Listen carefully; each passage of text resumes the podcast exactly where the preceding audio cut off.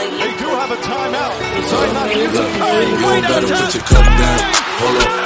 Wait for Steph from Curry. it. Holla at me if you need me.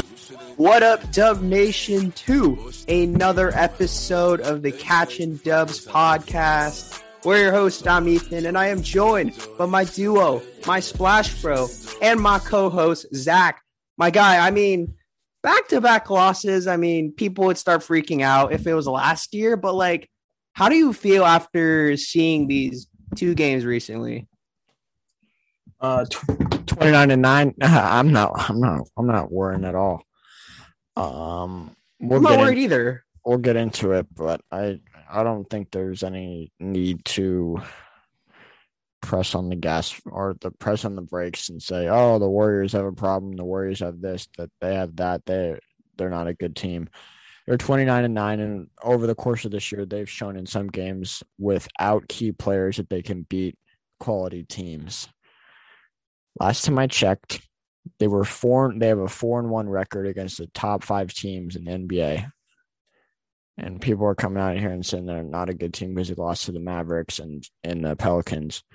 And granted, the Pelicans game they were, they decided to rest or Steph was out with his sore knee, Left quad contusion. like that, and then Draymond decided to they decided to sit Draymond, and then JTA was out as well. Um, but the moral of the story with Dallas game that Steph is still probably in the biggest slump of his career. Um, and it's just just nothing goes down for him at all. I think he shot. What's that? I have a 24, one to 10. I think one of, it was one of nine. line. We got the stat line. Yeah, yeah, yeah. I don't have it pulled up, but I remember the stat. But um, I feel like I'm not worried at all. I know probably Warriors fans may be worried, but are you worried because of like how his slump has been? Because like he's been throughout the whole season, it's like um 42% from the field and then 38% from three. Like that's not his numbers, but like, what do you think about yeah, that? but I, I mean, when you say that's not his numbers for anyone else in the league, that's an elite. I know, that's- season. I know, I That's- know, but the standards. Yeah, I know the standards are so high for Steph. So many fans think that when he shoots those types of numbers, he's not playing well. Man, if damn, let's think of a basketball for for example. If Kevin Herder were shooting those types of numbers, that's elite level stuff, and he would probably be an all star.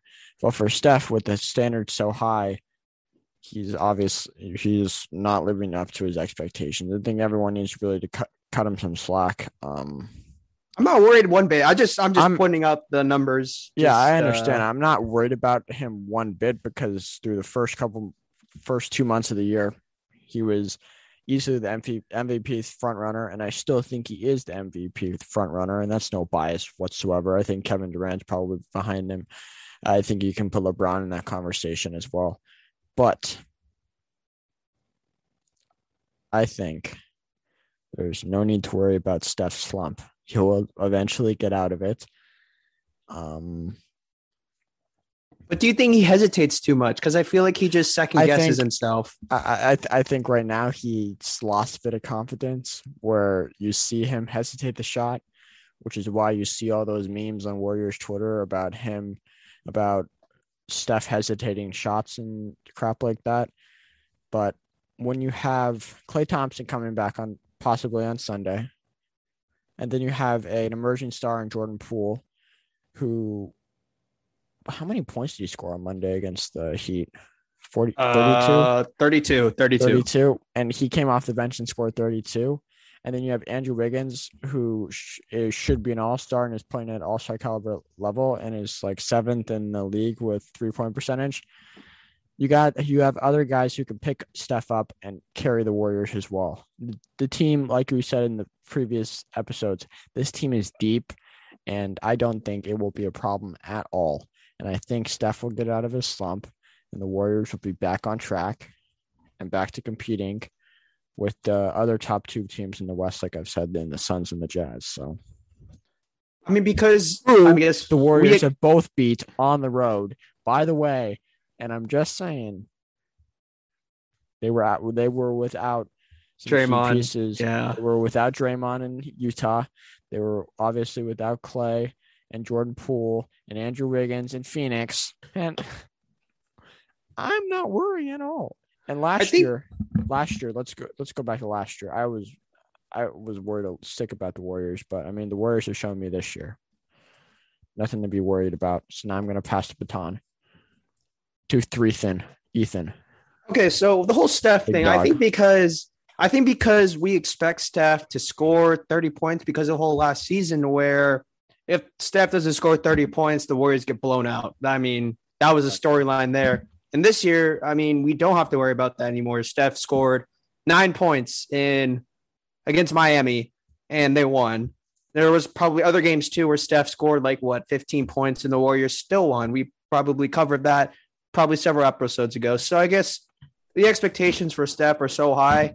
Um, people hold Steph to like the biggest standards I've ever seen in a superstar. I mean, Exactly. like Kevin Durant went eight of 24. I don't know who it was against, but he went eight of 24 against uh, a team. And I didn't see like Twitter blow up on that. Like, and if Steph goes like, like we did, like five of 22, like he gets crucified for some reason. I don't know why. No, I just saw the I saw a screenshot on Twitter this tonight, I think, of House of Highlights' is YouTube going off on how KD airballed the game winner against Indiana last night, and Steph went like one for nine from three pointers. They're so good and they're so dominant in today's game that they're held to some unreal standards. Like It's because greatness, my guy. It's greatness. exactly it's greatness i'm i'm, I'm just saying i'd like to point out real quick i don't see that type of shit towards lebron at all I mean, to be fair, LeBron's been consistent. Like he's still putting up 27, 6, and 6 at the age of 37. I mean, i mean the guy's Michael been in his Michael- prime for like 20 years. michael jordan was doing that so i mean and we're not going to get into the goat debate because i think you listen to previous episodes you know who my goat is so um, but I think I think there's I think there's nothing to be worried about. Is the moral of the story with Steph's slump? That's just my opinion on it. Yeah, um, to move away from the the Steph stuff, like the entire game, um, I feel like it was like the same story in like the losses this season, like the eight other losses this season. Like the defense has been superb. Like they kept it close. Like in the Mavs game, they were down. I guess they got it down within seven. They were down like mostly 10 plus the entire game. It was just the offense disappeared. They couldn't hit shots. And I feel like this whole overpassing uh, is an issue because I feel like there's one play I can we can talk about if you want to talk about that where Andrew Wiggins um, he passed out to an open layup for Damion Lee and Damion Lee missed that. I feel like do you think that overpassing should be toned down a little bit because of the motion offense? I think there was uh first of all, I think the Mavs game was probably the worst offensive performance of the year, and I think it was probably the Warriors' worst loss of the year. it was against Um, Toronto, but that was without Steph, uh, Dre, and like all the I, veterans. I think I think Toronto was a scratch off game. Honestly, okay. you don't play. You send Andrew Wiggins, Draymond Green, and Steph Curry home, and then Jordan Poole's in COVID protocols. No, scratch it. That don't that don't count. I don't consider that as a worse loss. Um, I think probably the game against Philly and Dallas last night are probably the two worst losses on the year so far. Um, but I think it was obviously the worst offensive performance I've seen of this Warriors team. And I do think there was a, some sense of overpassing last night with Andrew Wiggins, that example, like you said. Um, and then once again, it didn't help that the Warriors shot so poorly from the field, and I think they were only held to 82 points. And Yeah, 82 points. the second highest was the Nuggets game, where they held the Nuggets like 29 points in the second half, and they only scored 86. 86. So, Yeah. The ball doesn't fall in the net. I, I don't know what you can do about that, and especially if it's not falling when you have open looks. So, um, but I it's just think- it's just that kind of night. Exactly. Um, and I mean, granted, it was uh Dirk Nowitzki's jersey retirement night, so I mean, I think. What do you think of the statue though? I think I think given that I think giving that I don't I think the Mavs are pro- pr- pretty motivated to come out and win that, and I think the Warriors had a little bit of an unfair advantage. What did you think of that statue though? That that was unveiled towards the, at the end.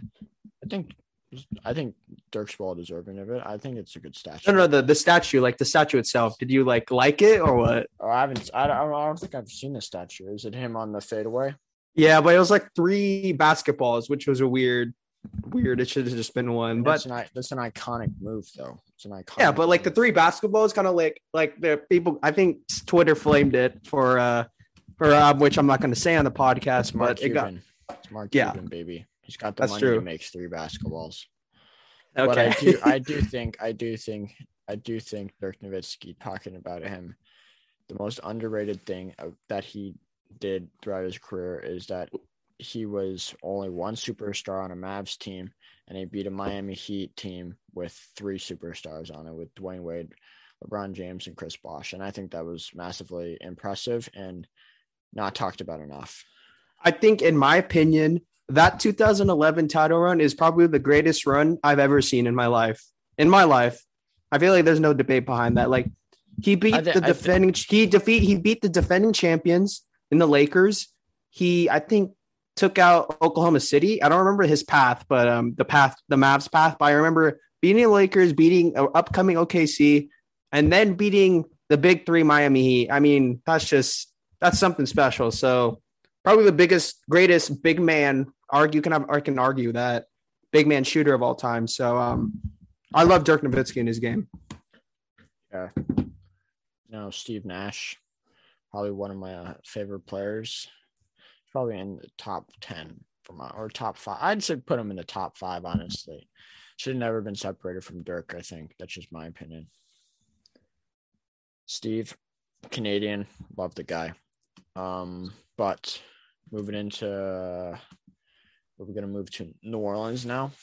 Yeah, New Orleans. Um, I mean, I thought we would come out with the W because I mean, I don't want to be disrespectful to the Pelicans, but You're not being You know. disrespectful. You're just speaking your mind, baby. I thought, you know, they would come out with a win. And because the Pelicans, I don't know, it's a messy situation in, in New Orleans. Like Zion Williamson is out for who knows how long. And I feel like there isn't like a structure for New Orleans to build around. So I thought, okay, let's take care of business, go into New Orleans, win, and go back to Sunday where My you're back on home court with Klay coming back. Herbert. Yeah, but we have a guy named Herbert Jones. No disrespect to him, but Herbert Jones He's beating the Golden. State Warriors. He's, a a, he's great, great. He's great.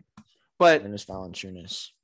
yeah, Well, and I'd like to point out that my personal opinion on the fact is I don't think Zion will ever play a game for the New Orleans Pelicans again. I feel like the Pelicans just get gifted and they just throw it all the way. They got gifted with Anthony Davis and he let him. They messed that one up, eh? they did, and they're about to mess up on Zion Williamson. So I mean, Who granted, knows? They made the playoffs with Anthony Davis and they played. they got the swept. They got swept. I understand that, but I mean, making the playoffs for a small market team like that, I think is a win. That's just my thoughts on the situation. But I think moral of the story, or I think some points from the game. Jordan Poole, probably one of his Weaker games. yeah, he had a rough night. Um, I think there were there was a point in the fourth quarter where he had an easy fast break, and he pulled up, just stopped his dribble.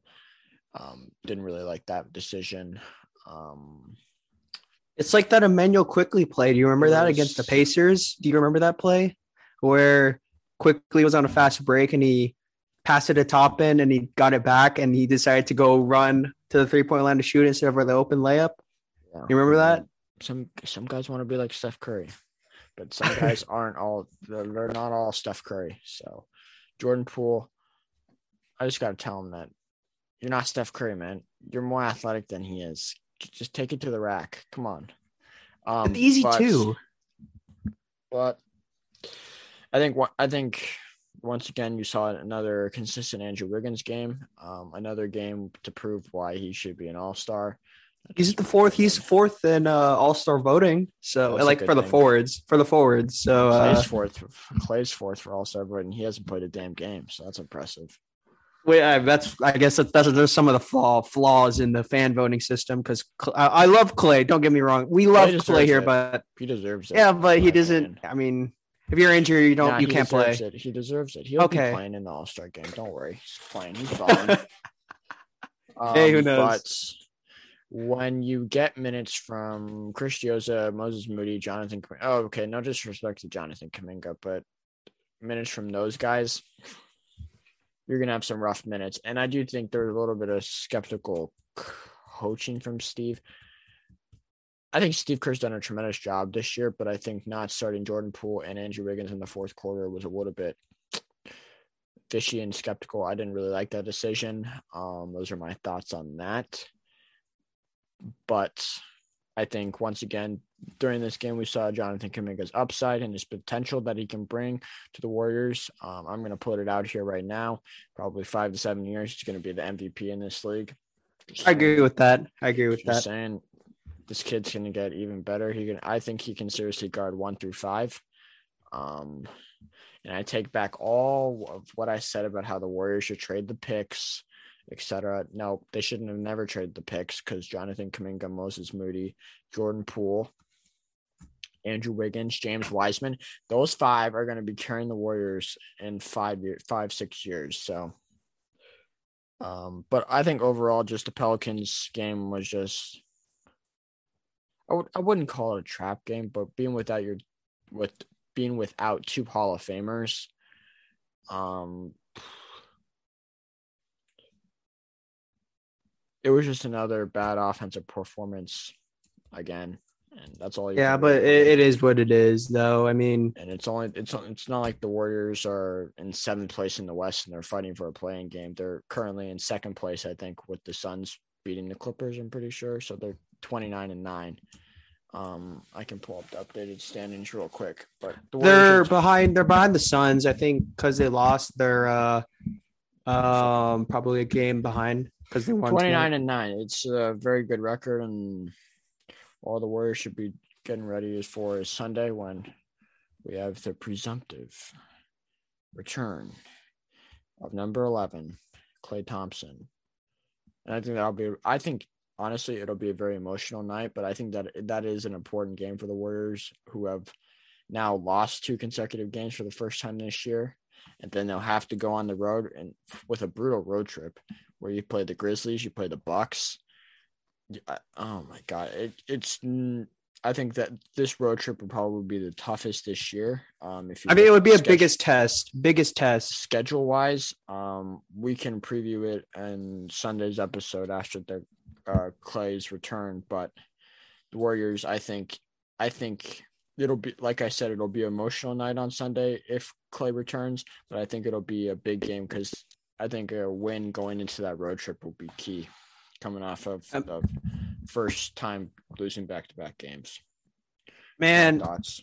for the whole Klay stuff, like I love Klay Thompson, but two hundred dollars for nosebleeds. I mean, would you pay that much money for nosebleeds? at Joe Lacob. Uh, would I play that type of money for nosebleeds to see that game? Yes. For that experience, yes, I'm willing to pay that. Fair I, enough. I, I seriously think it's an experience of a lifetime. Honest, I wouldn't say it's. I would, I would say it's probably one of the better sports experiences this year in terms of a top 75 player and one of the greatest shooters of all time coming back um, from two catastrophic uh, leg injuries and playing for the first time in I think it was like 900 days. ESPN said. Nine hundred thirty-three, I think. I think. Uh, go check out the uh, Catching Dubs Pod Instagram story, and then click on the Malika Andrews video about Steph Curry narrating uh, Klay Thompson's return video. Very good video. Made me tear up. It's a good one. It was a great video. Great video. Yeah, props to ESPN. We need more stuff content. I agree with that. I agree with that. to wrap it up. We gotta wrap it up. Episode 66 in the books. Uh thank you all for listening to episode 66. And thank you all for the just tremendous support we're getting on the pod. Let's keep it going, keep it rolling heading into 2022 because we are currently in 2022. So let's keep it rolling through 2022. That didn't make any sense, but we're fine. Uh make sure you We're gonna be us pumping out content. and at catching dubs pod and on Twitter at dubs pod. Um Make sure you leave a rating and review on Apple Podcast and catch you in the next one. Thanks, y'all. See y'all later.